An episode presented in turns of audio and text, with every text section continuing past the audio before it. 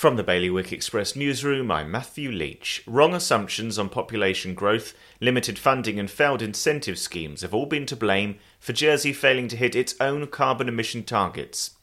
Meanwhile, the States of Alderney revealed that Air Alderney still has no route licenses just a few hours after the new airline claimed to be on the verge of starting passenger services to the UK and Jersey.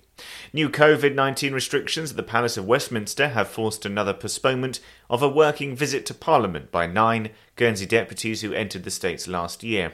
And Jersey's key legal standards body has backed calls to regulate estate agents with a licensing scheme, mandatory training, and property ombudsman among their ideas for making the trade safer for buyers, sellers, and renters.